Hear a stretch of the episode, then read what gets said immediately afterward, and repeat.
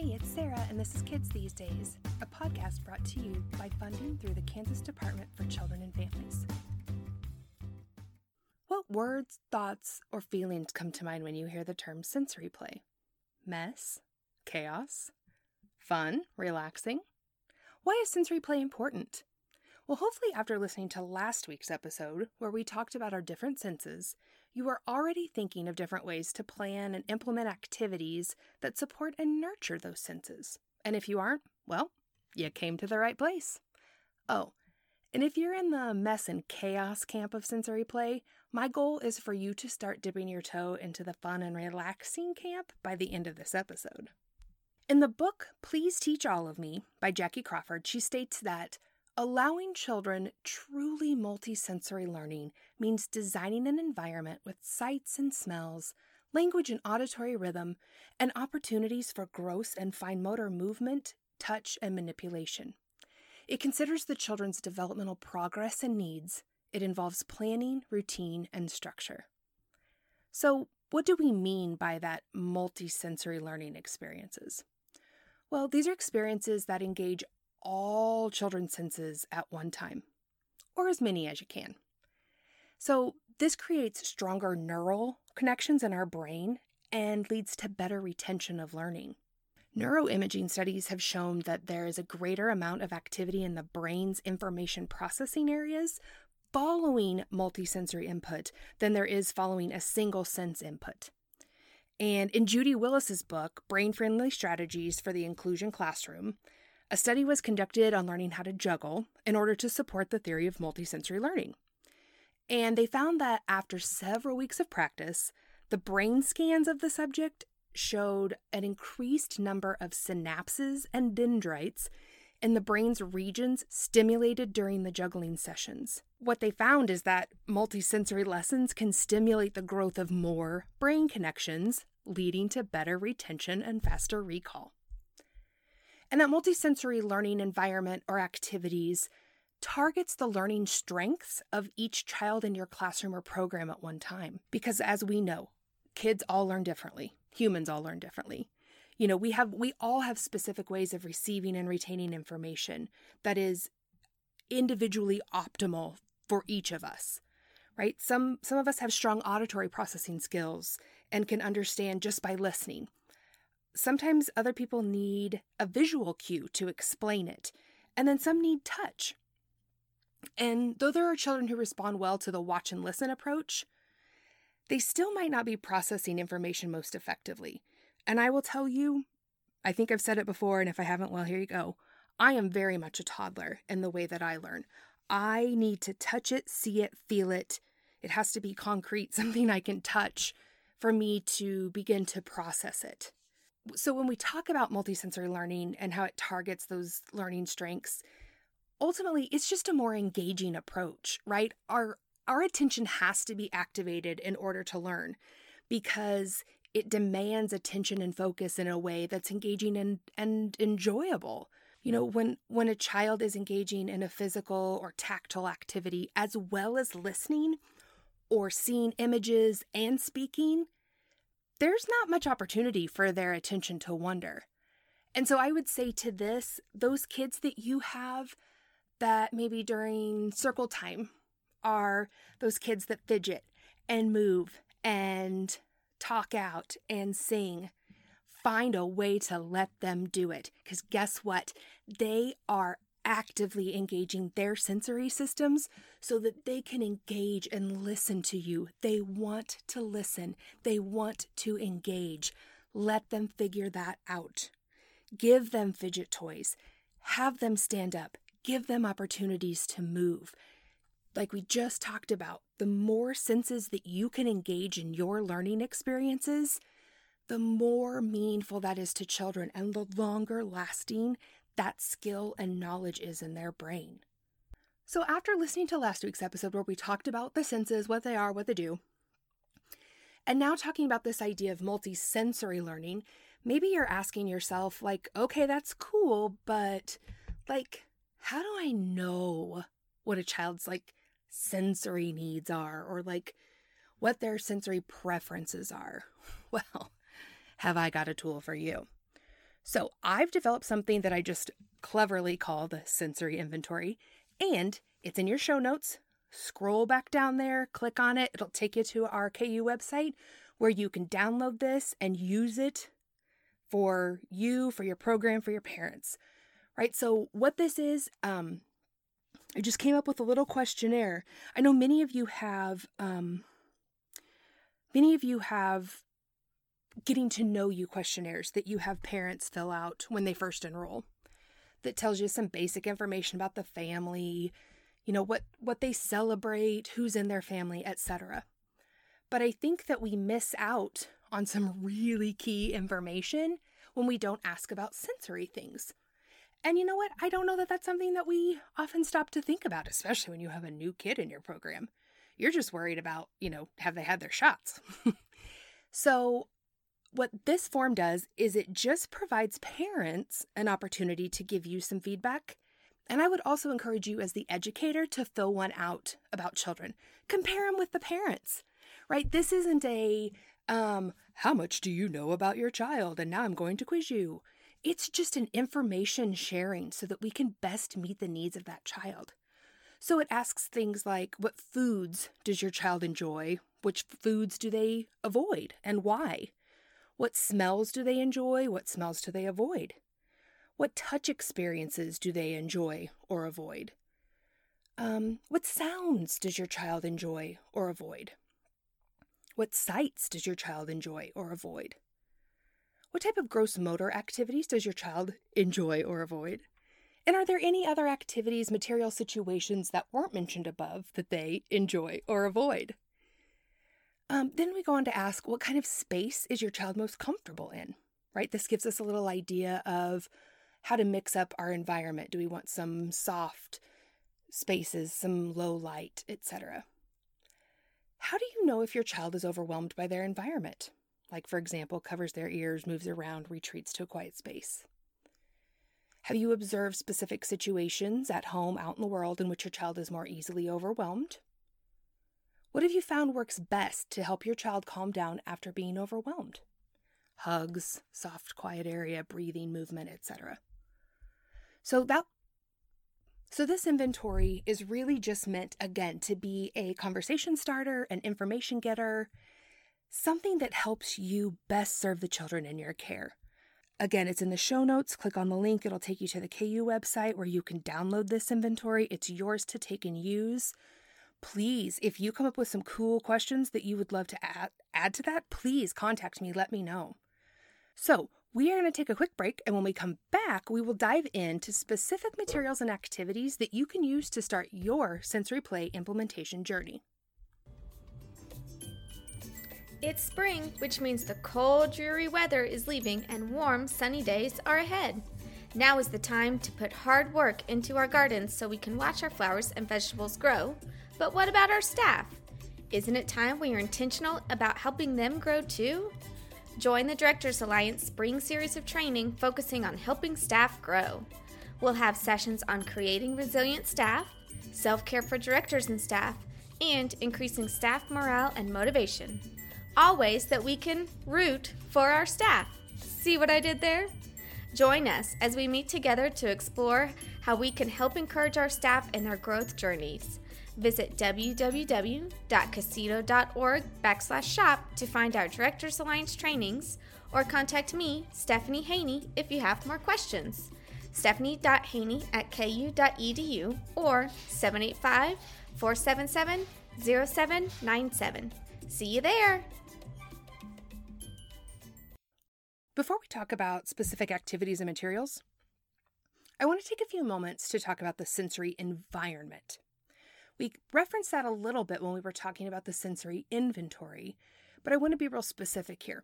We want to provide the widest possible range of materials, objects, activities to stimulate the children's minds and bodies, right? We want to have a mix of flooring that's hard, soft, easy to clean, places to sit that are soft and smushy, and places that are, you know, like maybe a more typical chair that helps a child focus, or um, balls that they can sit on.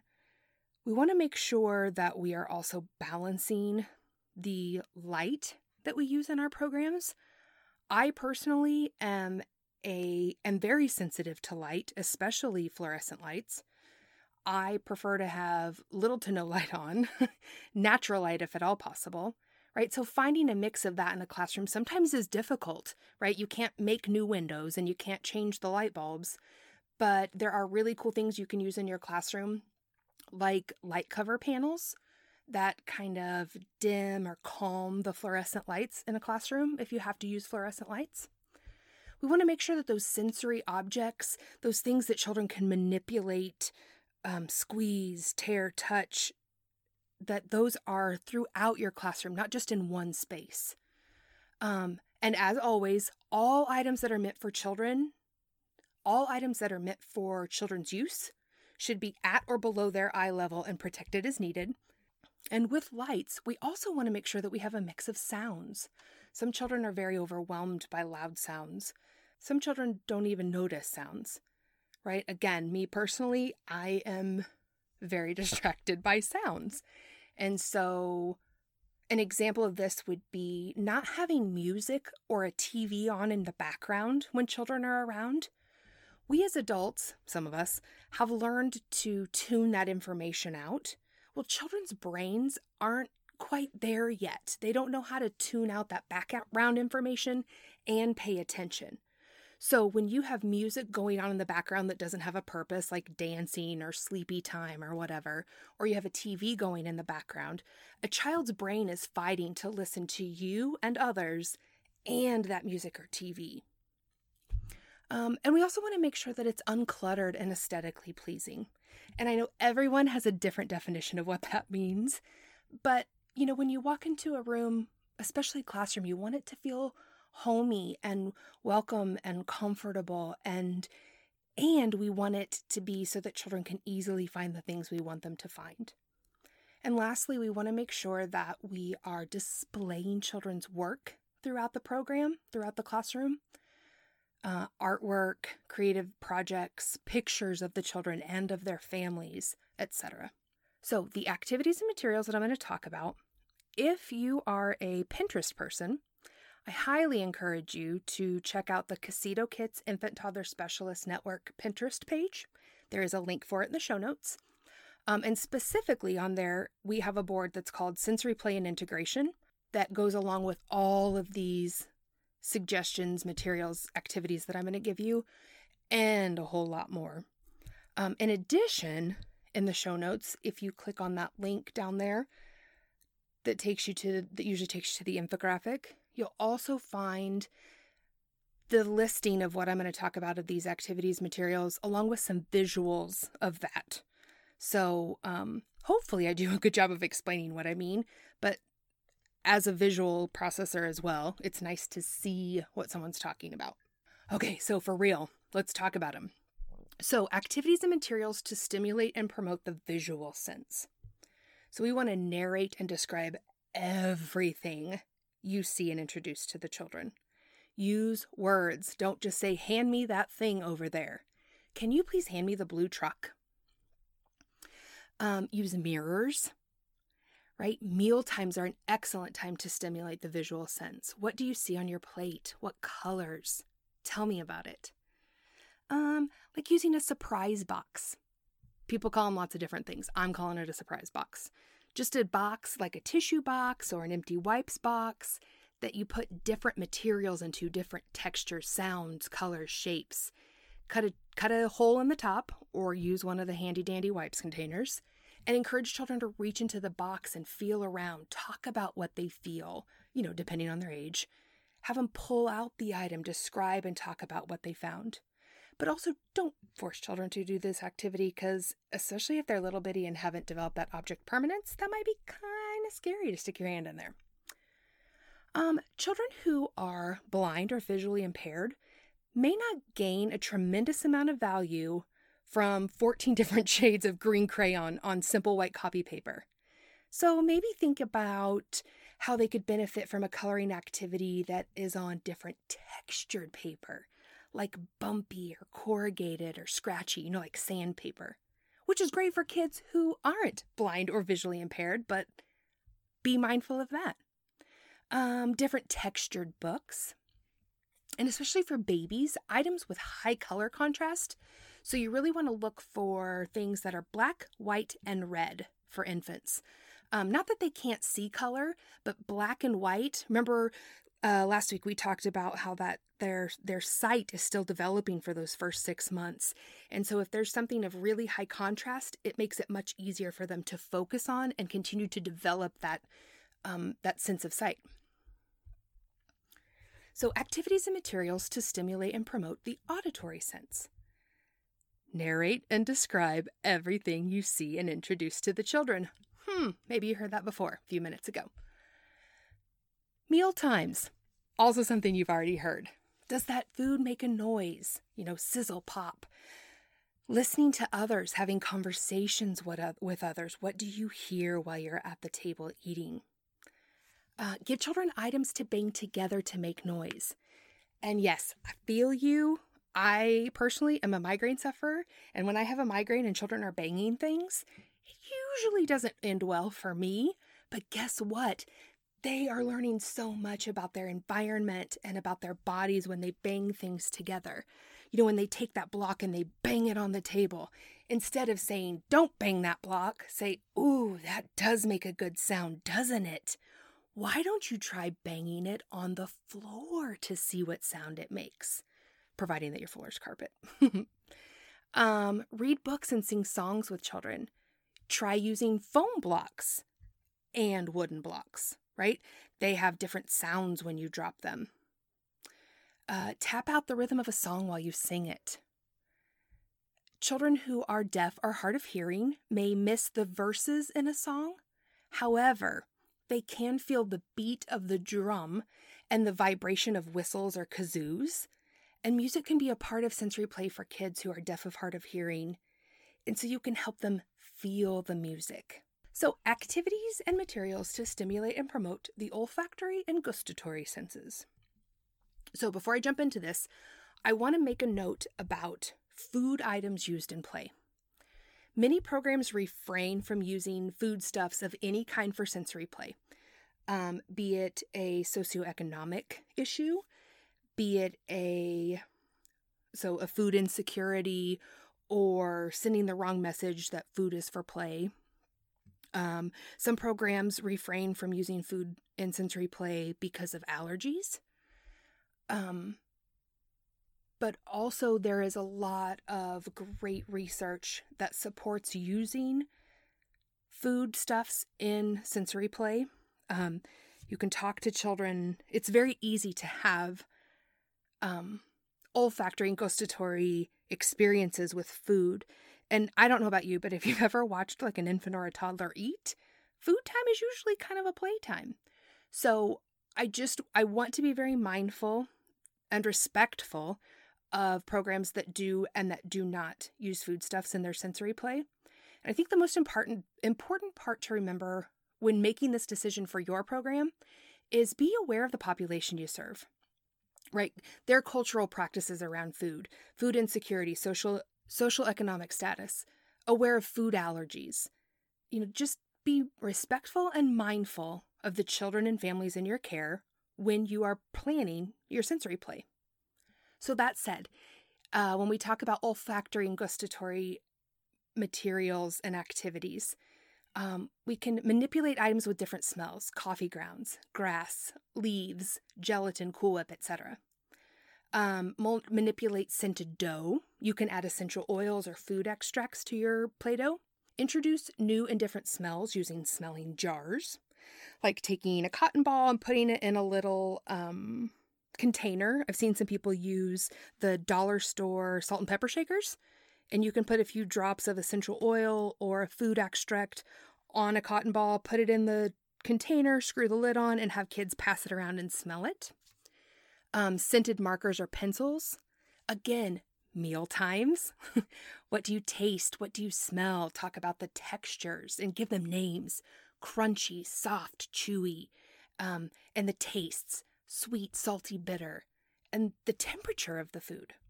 Go on a nature walk, collect items, talk about the different smells that they're experiencing, and possibly tastes. I mean, I don't know about you, but I'm pretty sure I ate dirt when I was a kid, so, you know.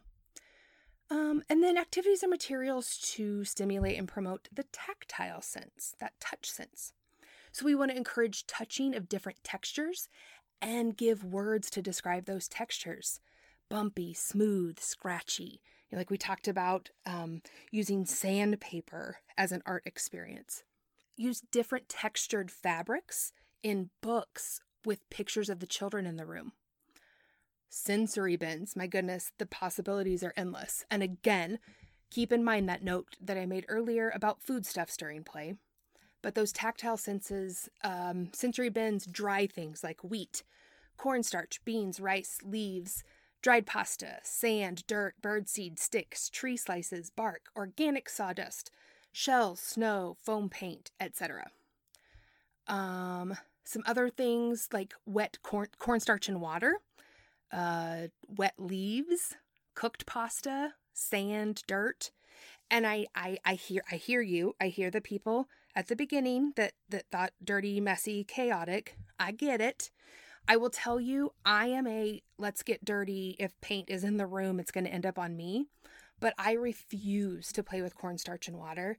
It physically makes my skin crawl. So when I was a classroom teacher and we planned to do cornstarch and water, my assistant teacher ran that activity. So, and I know, I know, I hear you, family child care providers, it's just you. But find ways to allow your children to have sensory experiences. And again, that's why we have an environment set up that, you know, we have some surfaces that are a little bit easier to clean. I'm telling you right now, go get a shower curtain from the Dollar Tree. That is a great sensory mat to put underneath things. Also, it's starting to get a little warmer. Take your sensory play outside. Um, so, some other things for tactile senses blocks of different textures or types to stack and knock over, like we talked about foam versus wood. Um, old typewriters or computer keyboards or touch tone phones in your dramatic play area. Bubbles, blowing, popping, stomping, or squeezing bubble wrap. Um, that surprise box that we talked about where they stick their hand in and feel around for things meal times, touching, playing with your food, the temperature of the food, the texture of the food, passing the dishes around the table, holding cups and utensils, scooping food. So, another routine might be during hand washing, right? You have to get your hands wet, push down on the soap dispenser, rub your hands together, make bubbles, rinse, dry hands with a towel. And the list goes on and on please check out the Pinterest board. Please check out the supplemental. Whew, we're getting there, almost done. So let's talk about activities and materials to stimulate and promote the vestibular system. Balancing, swinging, riding a merry-go-round. Slowly, please, especially for those children that are very motion sensitive. Jumping, hanging upside down, freeze dance. Simon says, head, shoulders, knees, and toes, tootie ta crawling or rolling on various textures like carpet, hard floor, grass, climbing up and down, an obstacle course, blowing bubbles, bouncing or balancing on a yoga ball, wobble chairs, doing yoga, bouncing in your lap. So, some activities and materials to stimulate and promote the proprioceptive system. And some of these will sound a little bit familiar from the vestibular system, but balancing, stress balls that I can squeeze, stretching, fitted clothing, bear hugs, doing yoga, chewing on things, heavy work, which is a really, really cool concept. Um, and again, check out that Pinterest board. There's a whole section in there that talks specifically about heavy work. But I'm talking about th- it, it. It really is just what it sounds like. So having them stack chairs or books, kids love to do chores. They love to be engaged with you. And I know sometimes it makes more of a mess than if you'd just done it yourself, but guess what? You're helping meet their sensory needs and you're teaching them responsibility.